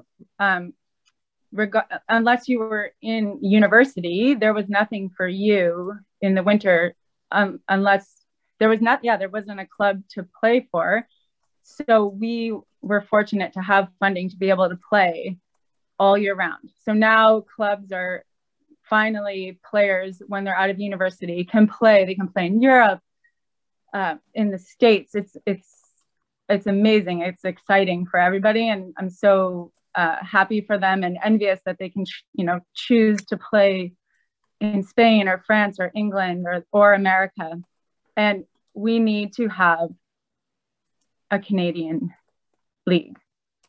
Art, can you imagine how much more talent we would develop if we had a Canadian team where, you know, not only the top 30 players in Canada would be able to play for a club team, you would have, you know, a, hundred of the top Canadian players developing. And so you never know what kind of talent you would develop in their 20s. I I didn't peak until my, you know, 30s. So those we're missing out on those players that drop off after university soccer um, that maybe didn't peak in university. And that was myself. I didn't peak in university. I was I peaked when I played for the Whitecaps, and I was um, and rec- and luckily Even Pellerud recognized that and brought me on and and developed me even further. And then even when I went to play for the LA Sol when I was 29 or 30 years old, I only I improved tenfold even by playing one year for the LA Sol. So you can imagine if we had a league in Canada, how I mean more fantastic we would be. Yeah, if I can, I, Mar, I think it's almost a broken record. You're hearing the same thing from women's players, and it's important you do. I think we're we're we're missing the point sometimes. Um, there's a reason that the CPL is not attached to the MLS. The MLS is for the few that are already making it. They're already on the national team. They're already known names. We're talking about the reality of players after university. Now, if they haven't gone to the US or Canadian university and they don't have a foreign passport, they cannot continue with their career because they will not be able to go to Europe or to the US because they will be considered a foreign athlete and they will cost so much money that it won't be worth it for those teams. It, it's a very rare player that will go that's not already playing for the national team. So I'm we're all all the women's players and a lot of the men are waving the flag just so people understand that at this time, if you are 21 and have not made the national team, your career is over. If you're a Canadian. And that is it's beyond shocking and that i want everyone to understand why we're waving this red flag because we are performing so well and if we're not using this moment to start a league and we're not saying like like blow it out of the water financially we just need something in place that we can build on because right now at 21 you're retiring and that it cannot be what we do in canada to our athletes Rhian Wilkinson and Martina Franco there just chatting about League One BC, the, the urgent need to get professional leagues in this country for women. We've talked about it so much, and we have to keep talking about it because it's only keeping it up there that's hopefully going to get Yeah. some change. For me, League One is probably more important for the women's game right now uh, because they need to build that depth. So if hopefully a, a, a full league or teams come in, that they can pluck some players from that and create like a full roster. Yeah. Like that. I, I think I might have said this before, Michael, but my understanding is that there are those involved in the game in Canada who are working at the long term solution for this. Yes. Now, that might not be helpful in the moment. And I there's, there's no everyone timeline wants that, everything there's now. no timeline that I know of. But there are people who are working to to make this happen. Well, the, the Canadian Premier League has long said they want to have Mhm. a, a women's league as well. So, I Yep. mean, that is hopefully something that is going to come down the line. But, I mean, you really, you really are needing it sooner rather than later. I mean, the fact that Martina Franco hung up her boots, what, maybe 10 years or so ago, and when she was playing, there was professional women's teams in Canada. When I moved to Canada, there was professional women's teams, or semi-professional at least, in, in Canada. And now you've gone to nothing. But the game has come on leaps and bounds, and you've won a gold medal, and it, it it's kind of crazy. But yep, the, the CPL will hopefully add a, a women's division down the line. Let's turn our attention now, though, to the CPL men's division because the 2022 Canadian Premier League season kicked off this weekend. Four games, and they, there were some mixed games. We're not going to break them down that thoroughly, but we'll, we'll, we'll touch on it. The action kicked off on Thursday. York United lost 1 0 to Halifax Wanderers. When we, we did our kind of midweek CPL show, we, we spoke about the fact that, that there's certain teams that they've got one player that they rely heavily on. And Yeah. for Halifax, it's João Morelli, and especially from the penalty spot. And hey, surprise, surprise, João Morelli, 53rd minute winner here, and it was from the penalty spot, making a losing start for Martin Nash as head coach. Yeah. And he also went down a man. Yeah. Mateo Hernandez sent off late as well, just making their, their night worse. But wasn't a quality game. I think it's fair to say to, to kick off the, the league campaign. And it was almost deja vu a couple days later. It was on Saturday. Almost, almost. Ottawa won, Cavalry nil. The home side getting the win this time. Not a Well, great this- game of football. Another 1 0 victory. This one was a shocking result for me when I saw it. Like, Yeah. I didn't see the game, but when I saw it, I was like, "What? What's going on here?" Uh, Even Ottawa are much improved this year. Um, there was another sending off in this one as well. Cavalry did have their chances, they just didn't take them. They outshot the home team 17 to 10, and for me, they were the far better side. But it was decided by a penalty. Escalante handled in the box. For me, no question about it. He dived Yeah. towards the ball. Yeah, yeah. Then Brian Wright fired it home, 81st minute. But then Ottawa made it difficult for themselves in the closing stages because Drew Beckie was sent off with five minutes to go for a So really weird. ridiculous stamp on David Norman right in front of the ref. Was it in? I, wasn't it like I know Drew Beckie. I don't think it was not- intentional. I don't like. He's not a malicious dude. No. But I know we we all know David Norman, and he might have done something to make Drew Beckie do something. So I don't know. But it didn't even look that. It did. It, it almost looked like he was sent off more for like the letter of the law as opposed to like Oh, any okay. Oh, intent Oh, yeah, or whatever. yeah. Like Yeah, it was. good point. Yeah, I don't even think I mean- David was hurt by it. Like He he may just have seen how happy David is on his Instagram posts and he just thought, I'm not having that. I'm going to stamp on his foot. But the attendance for this one, not bad. 5,380. It was a pay what you want at the gate and it Oh, was a celebration of Ukraine with Ottawa having a special Ukrainian coloured strip for this as well. So very nice touch, very well done by Ottawa. yeah, Then two games on Sunday. Actually, I stand corrected. This next result is probably the most shocking one out of all. Yeah, this I but it's it's, it's even more shocking when it how it came about. Yeah. It's FC Edmonton 1, Valor 1. The the two head coaches that we've spoken to recently really rooting for in the league, especially Alan Koch at FC Edmonton. If you haven't checked out our CPL special that came out last week, episode 507, please do. We've interviews with Alan Koch, we've interviews with Martin Nash, and we've interviews with James Merriman as well. But yeah, Alan's FC Edmonton 1 1 at home to Valor. Both goals in this came in the stoppage time of each half, Yeah. with Andy Beccaro putting Valor in the lead in the one minute of stoppage time in the first half. And I thought that was game over. It was I very didn't see nice Edmonton finish. coming back. It was. Very nice finesse inside of the foot, bottom corner. But I'm pretty sure I haven't had a chance to listen to Alan's post game interview, but he's going to talk about the fighting spirit of his team, never giving up. I mean, 95th minute equaliser. it was crazy. Tobias Warschewski, the German, dramatic, stunning, lovely Acrobatic. bicycle, acrobatic. Yeah, I, I'm delighted for them with everything that they've gone through It to at least lovely. start off their campaign with a point. the big man got up and got it in. Yeah, it it was. I mean, you feel good for them. Yeah, Yeah, I couldn't find the attendance for for this just before we came on. I, I don't think they could find the attendance for. it uh, it was not, it, it was a not bad turnout Are you sure? for for Edmonton. I was gonna say it felt like being when I was there in November watching the last game of the season, where it was like it was like a ghost town. I mean, it was more than that day, obviously, but Yeah. it, it was not. Yeah, not not not encourage not encouraging for I'm sure for Alan and those who are running the club at the moment. No, but at least on the pitch. For On a the pitch, team, like, I something to mean, build on. If anyone didn't hear the, the chat I had with Alan, Oh, Alan yes. basically said, "Look, we're not ready for the start of this season." That And, one uh, quote you gave me was that a private quote or was that in? Was It, that it, it was it was in the interview. I they, Oh, okay. I paraphrased it to you, and I'll Oh, okay. paraphrase it to this, where Alan's basically saying, "Yeah, if someone's put money on Edmonton finishing bottom at, th- at this point, they're probably very smart people."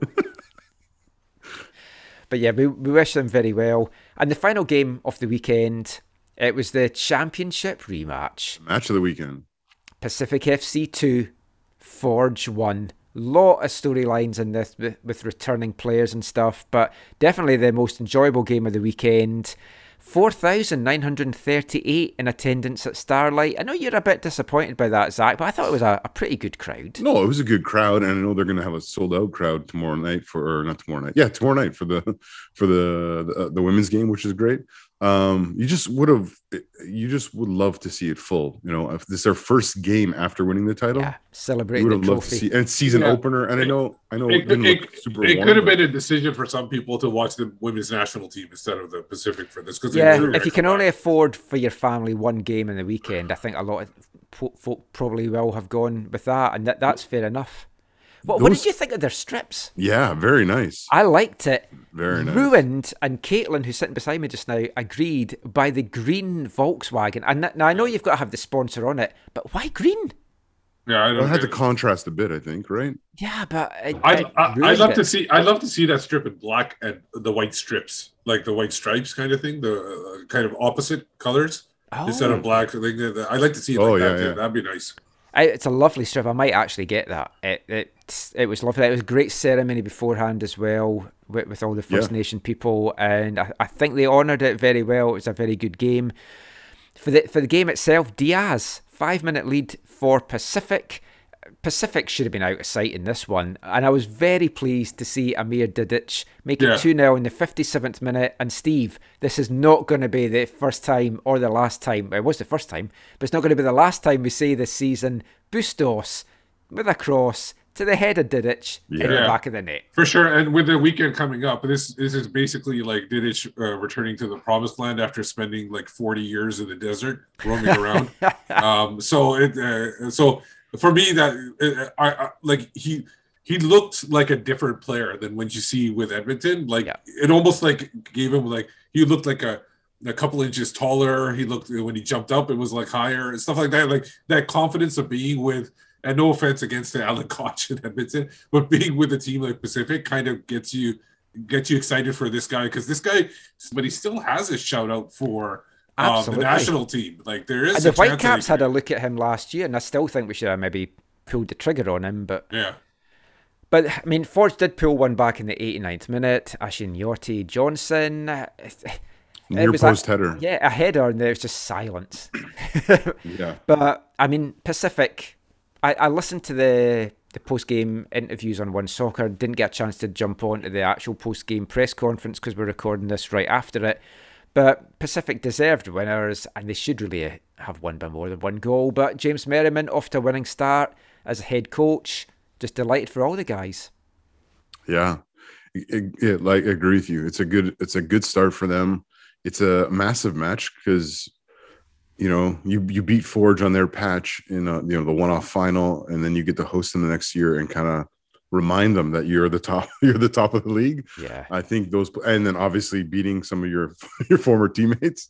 Uh, yeah, I'm, I'm sure that way was a, a nice little thing for them as well. Yeah. Last little bit we're going to talk about on the show and in this part, keeping the Canadian theme going, turning back to the national team, the men this time, because we now know who they're going to be playing in the CONCACAF Nations League for 2022-23. They're, Canada's drawn in a group with Curacao and Honduras. They're at home to Curacao on June 10th, then a trip to Honduras four days later. We spoke about this before, but just quickly, it's not for me the best test for them in building up to the World Cup. I know you've got the September window as well, but I'd have liked maybe something a little bit tougher. There were tougher teams that they could have pulled, and I know normally you want an easy draw to go through, but Yeah, but you weren't when you got like uh, that many teams in in Concacaf, uh, you're not going to get that that much competition with the you know whoever's in pot yeah, three it's just a bit disappointing. I, I'm just I just wish they didn't have to do this this like, uh, until after the World Cup was done. Like they, they gave people a little bit more freedom to do it. That's where the you know people are. But I and I feel like you could have made more money if you had like a chance to bring in like a, a top team into Canada or potentially like I think there's more money in there than do playing this uh this competition. Yeah, but the problem is, all the other teams, I don't know about South America, but it's like in Europe, they, they're all playing their Nations League Yeah. stuff as well. But exactly. Yeah, I, I feel like this whole should should have been because of the timing of the World Cup and when it was going to be. Because honestly, if the World Cup was in June, July, this wouldn't even play. Oh, that's true. That's actually. like so. Yeah. Why are they? Why are they not letting them prepare for it? So yeah, for me, it- it's a big advantage to the teams in Europe uh, because they get to play against top competition, but not for definitely. I don't even think it's a good uh, advantage for Mexico or US. I think they're in, in rough playing against the, the weaker teams. So. Yeah. Yeah, I mean, this is a problem we- we've never had to deal with before in Canada, right? Not being able to get the best opponents to get us ready for a World Cup. But I also think this is Yeah. one of, like one of the downsides of the Nations League, right? The Nations League is meant to get rid of useless friendlies um, and create more com- competition within your confederation. But this is a moment where we're seeing for sure in these next whatever six, seven months or whatever it is, that it is very much limiting how Canada can best prepare for their return to the the biggest stage. And so it is unfortunate. But I think Herdman and his staff and the players need to not um ignore like need not to you know be all pessimistic that they can't play bigger teams or more teams that they're are similar to the teams they're going to be playing and they need to actually use these games to get ready um and so it'll be interesting to see how they go about that Don't play down to the competition. no But that is it for this episode of the AFTN Soccer Show. We will be back soon with more football chat. Just before we go, though, guys, any final thoughts? Where can folk find you online, Steve? Uh, you can find me at Whitecaps Beat, and uh, what I learned, or what I think we can look at possibly in the future, is that uh, with that glass half full um, a thing that we could possibly find through sponsorship with a certain uh, Twitter user, if we just add a little word. In there. Zach. For me, uh, you can find me on Twitter at Zachary AM.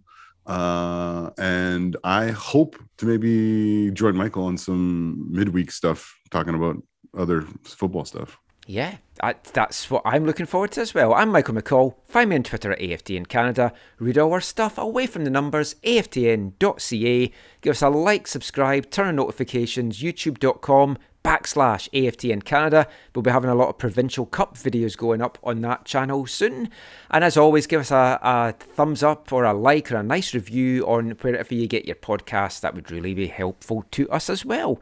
But that is it for now. We might be back with a special midweek show. Watch your podcast feeds for that. Until next time, though, thanks for listening. Take care and mon the caps.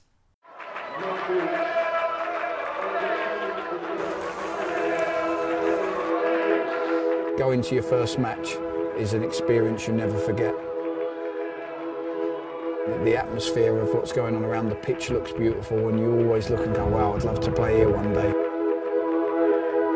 If you get the bug, it's going to stay with you for life.